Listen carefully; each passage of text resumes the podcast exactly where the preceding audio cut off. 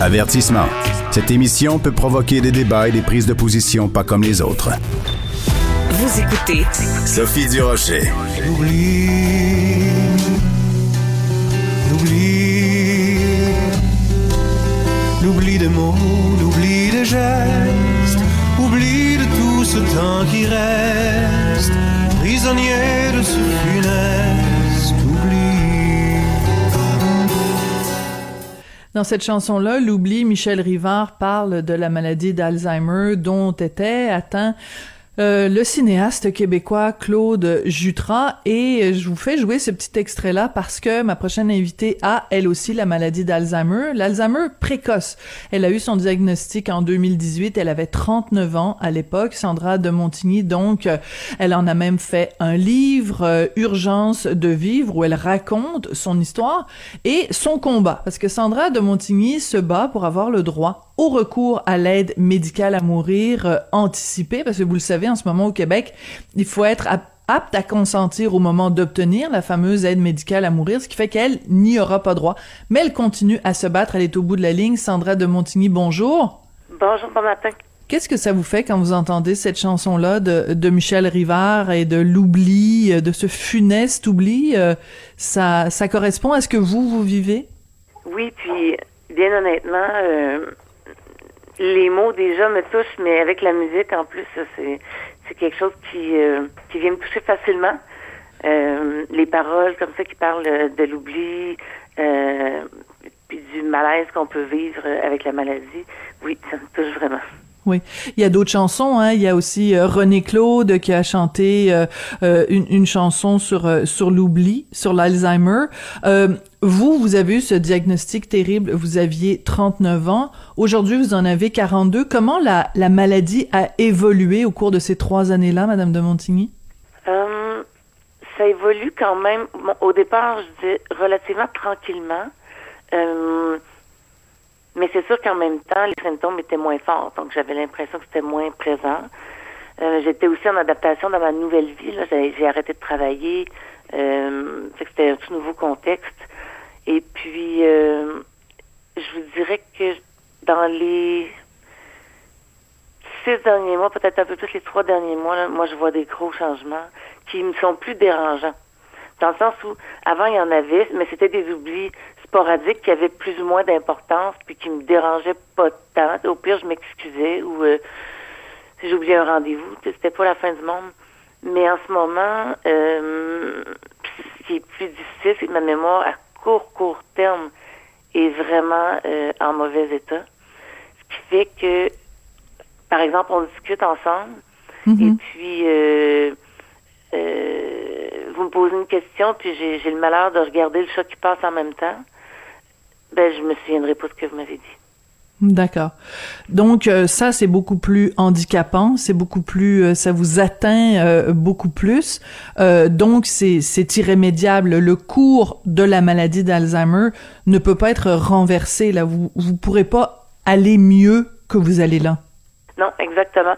Puis c'est c'est aussi ça là, qui est paradoxal, c'est qu'en ce moment je trouve ça difficile, mais il faut que je me rappelle que c'est difficile, mais j'ai encore plusieurs facultés.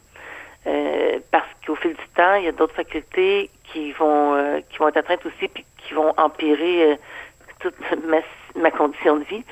Euh, on dit souvent avec l'Alzheimer, il faut vivre le moment présent. Il y a une grande partie de ça qui est vrai, malgré que c'est euh, pas toujours évident. Je disais dernièrement à mon conjoint, euh, genre euh, sur quelque chose de très très récent qui s'était passé peut-être deux minutes Mhm. avant. Là, parce que moi, je suis rendue là. là. Ouais, j'ai oublié genre deux minutes avant. Puis là, il me dit oui, mais ça vient juste d'arriver. Tu sais, le, mo- le, le moment présent, t'es pas supposé d'oublier ça. Puis là, j'ai dit ben là, maintenant oui. Maintenant oui, je l'oublie. Donc tu viens de me dire une phrase, mais je m'en souviens pas. Tu es obligé de me la redire encore. Hmm. Euh, votre conjoint est présent. On l'a, on l'a entendu tout à l'heure, euh, juste avant de commencer euh, l'entrevue. Vous, on, vous a demandé votre numéro de téléphone pour pouvoir vous appeler à la maison. Vous vous souveniez pas. Votre conjoint était là pour vous aider. Cette présence-là autour de vous, cette aide que vous avez, ça, ça, ça met un petit peu de baume sur cette maladie irrémédiable? Oui, ça, ben, ça met un bon, ça me donne beaucoup d'amour, euh, euh, puis de tendresse parce que les gens autour de moi prennent soin de moi. Il y a mon conjoint, mais j'ai aussi trois enfants euh, qui sont vraiment présents. Euh, mes enfants qui ont, il faut pas que je me mélange, mais 15, 19 et 23 ans. Et puis, euh, ma fille de 23 ans habite pas mal tout le temps avec moi maintenant. Euh, parce que bon, mon conjoint travaille, puis elle a un petit bébé, fait moi je l'aide là-dedans, parce que c'est quelque chose que je suis encore capable de faire très bien. Mais l'organisation de mes journées, par exemple, l'organisation des repas, des rendez-vous, c'est rendu vraiment difficile mais avec les gens autour de moi qui sont là, bon, on a des tableaux dans la maison. À chaque jour, on, à, l'échange, puis elle écrit qu'est-ce qu'on a aujourd'hui, qu'est-ce qui est pressant, qu'est-ce qui est moins pressant. Et puis, c'est des outils qui fonctionnent bien. C'est sûr que sur le coup, je vous dirais que j'ai tout le temps un peu ambivalente. Je trouve qu'elle a une bonne idée, puis en même temps, je me dis, aïe, je suis pas vraiment rendue là pour vrai, là. C'est... On sent... Euh... Ben, on sent comment je vous dirais ça? Euh... Vulnérable? vulnérable, mais euh, le mot qui me vient, c'est infantilisé, mais ça, infantilisé, mm. c'est un peu négatif comme mot. C'est pas le bon mot, mais dans le sens où euh, de voir ma fille qui prend soin de moi à ce point-là, ça me ça m'attriste de voir les rôles inversés. Je comprends très bien. Ce que vous voulez dire, c'est comme si c'était vous l'enfant et elle le parent. Mais mais c'est la situation qui qui l'exige. Euh, Vous dites euh, pour l'instant, je suis encore capable de prendre soin donc de votre petit enfant vous voyez le jour arriver où vous serez plus capable d'en prendre soin parce que vous allez avoir trop d'oubli, trop de perte de mémoire? Probablement. En même temps, je prends soin beaucoup euh, de mon petit-fils. Ma fille est majoritairement là le, temps qu'on est ensemble. Sinon, je peux le garder puis ça va bien. Mais c'est, je ne sais jamais quelle faculté qui va se mettre à, dégénérer après. Hmm. C'est, vraiment des surprises. Je peux rester avec euh, un état, par exemple, par rapport à euh, je sais pas, euh, mon organisation qui est pas optimale, mais ça pourrait rester à ce niveau-là, mais je vais avoir d'autres choses qui pourraient diminuer, par exemple, euh, ma facilité de langage.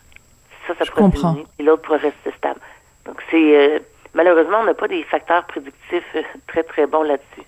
C'est ça. C'est, c'est comme une boîte à surprise, comme une boîte en chocolat dans dans le fameux film. Là, euh, vous savez pas quel quel chocolat vous allez piger, puis s'il va avoir bon goût ou, mauvais goût, c'est assez euh, assez particulier. Je veux revenir à votre à votre combat, à votre euh, bataille, Madame de Montigny. Donc, vous vous voulez qu'on modifie la loi pour pouvoir euh, permettre qu'on puisse formuler une demande anticipée pour recevoir l'aide médicale euh, à mourir. Où est-ce que ça en est rendu au niveau politique?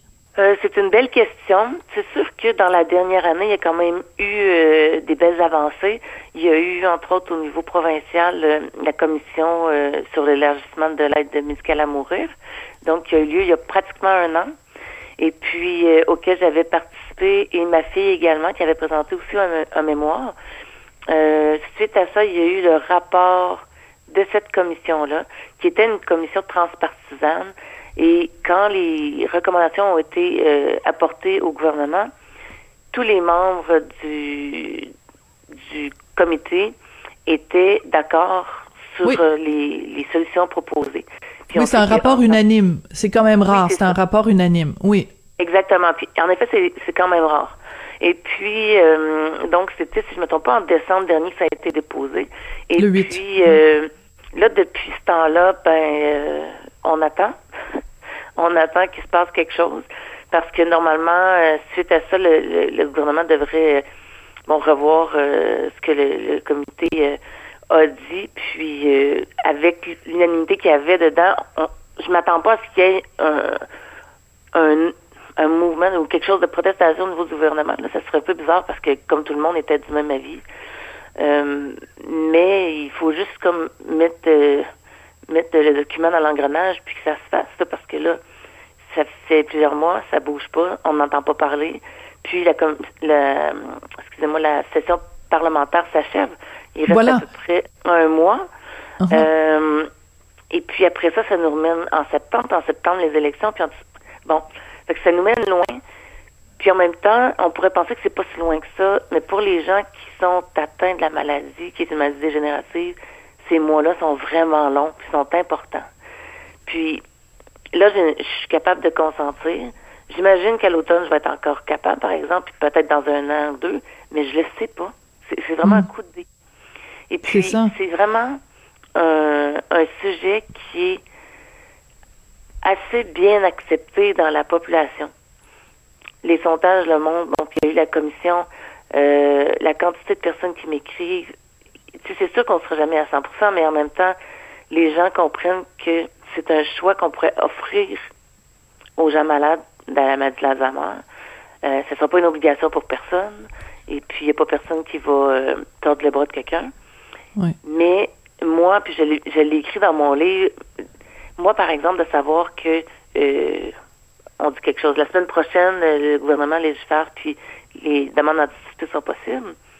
Mais moi, d'enregistrer ma demande d'aide médicale à mourir, puis après ça, me dire, ben, quand je vais être rendu au bon moment, que je vais avoir déterminé avec mes proches, euh, tel symptôme, tel symptôme qui, avec lequel je veux pas vivre, ben, on va me donner l'aide médicale à mourir, même si mon cerveau est encore plus éparpillé, puis peut-être plus difficilement euh, euh, capable de dire son consentement. Parce que sinon, comprends. sinon, ça va amener de... Les gens vont vouloir... Ça dépend lesquels. Mais je vais parler de moi. Moi, par exemple, je veux pas vivre la maladie d'Alzheimer à un stade relativement moyennement avancé. Parce que vous l'avez vu chez votre père, c'est ça? Oui, je l'ai vu chez mon père. J'ai trouvé ça terrible, abominable, vraiment. Puis, les, les histoires de maladie d'Alzheimer, malheureusement, ont une finale un peu toutes relativement semblable. Euh, la différence avec l'Alzheimer précoce, c'est comme les gens sont en forme physiquement parce qu'ils sont jeunes, Hmm. ben, c'est plus long. La fin est comme plus longue parce que le corps lâche pas. Fait que, euh, Donc la partie, excusez-moi, mais juste la partie pénible que vous, vous avez vue chez votre père, dans votre cas, théoriquement, ce serait aussi pénible, mais en plus, ça durerait sur une plus longue période parce que vous êtes jeune et vous êtes en forme. Oui, mais en fait, c'est pas la, la maladie dans sa dernière partie, c'est vraiment la partie où les gens sont comme plus euh, dans un état catatonique là, dans un lit puis ils parlent presque plus là. Mais l'autre stade avant qui, qui est comme le, le, stade juste avant ça, où les gens sont euh, euh, ils nous reconnaissent plus. Euh, même mon père, euh, il, il giguait la moitié de sa journée en surlutant dans le salon là. Il était heureux là. Il avait l'air Ouais. heureux là. Mhm. Mais dans le fond lui, je suis pas convaincue qu'il trouvait ça bien drôle s'il pouvait se voir. Bon ben, moi, c'est à partir de cette phase-là que je, je- veux pas vivre ça, là. Et puis, mais en même temps, l'avantage avec une loi telle qu'elle elle est proposée, c'est que chaque personne pourrait définir c'est quoi son moment à elle, là où elle est prête à aller, puis là où elle est prête à pas aller. Euh, Donc, c'est en fait, c'est de reprendre le pouvoir sur votre propre vie. En prenant le pouvoir sur votre mort, vous reprenez le pouvoir sur votre propre vie en disant, regarde, on, on coche les cases, ça, ça me tente, ça, ça me tente pas, ça, ça me tente, ça, ça me tente pas. C'est, c'est, c'est juste de pouvoir dire, je suis un individu sur Terre qui décide du moment approprié. C'est tout simple ce que vous demandez. C'est vraiment très bien dit. Ce que vous avez dit, c'est parfaitement dit. Mais c'est c'est tout simple dans ma tête aussi. En même temps, je comprends qu'il y a des enjeux. Puis quand il y a la réflexion par rapport à ça, par rapport aux- élus notamment, c'est tout le temps les peurs de dérapage. C'est surtout là que les gens vont aller euh, travailler. Euh, en même temps, j'ai l'impression personnellement qu'avec toutes les démarches qui ont été faites avec euh, bon avant ça il y a eu un comité qui avait été nommé par le gouvernement qui avait fait un rapport. Après ça, il y a eu la commission parlementaire et les gens allaient beaucoup dans le même sens. Euh, je me demande qu'est-ce que ça va prendre de plus pour qu'on puisse finalement euh, euh, Je me pose la même question. sur ce projet de loi-là. Là.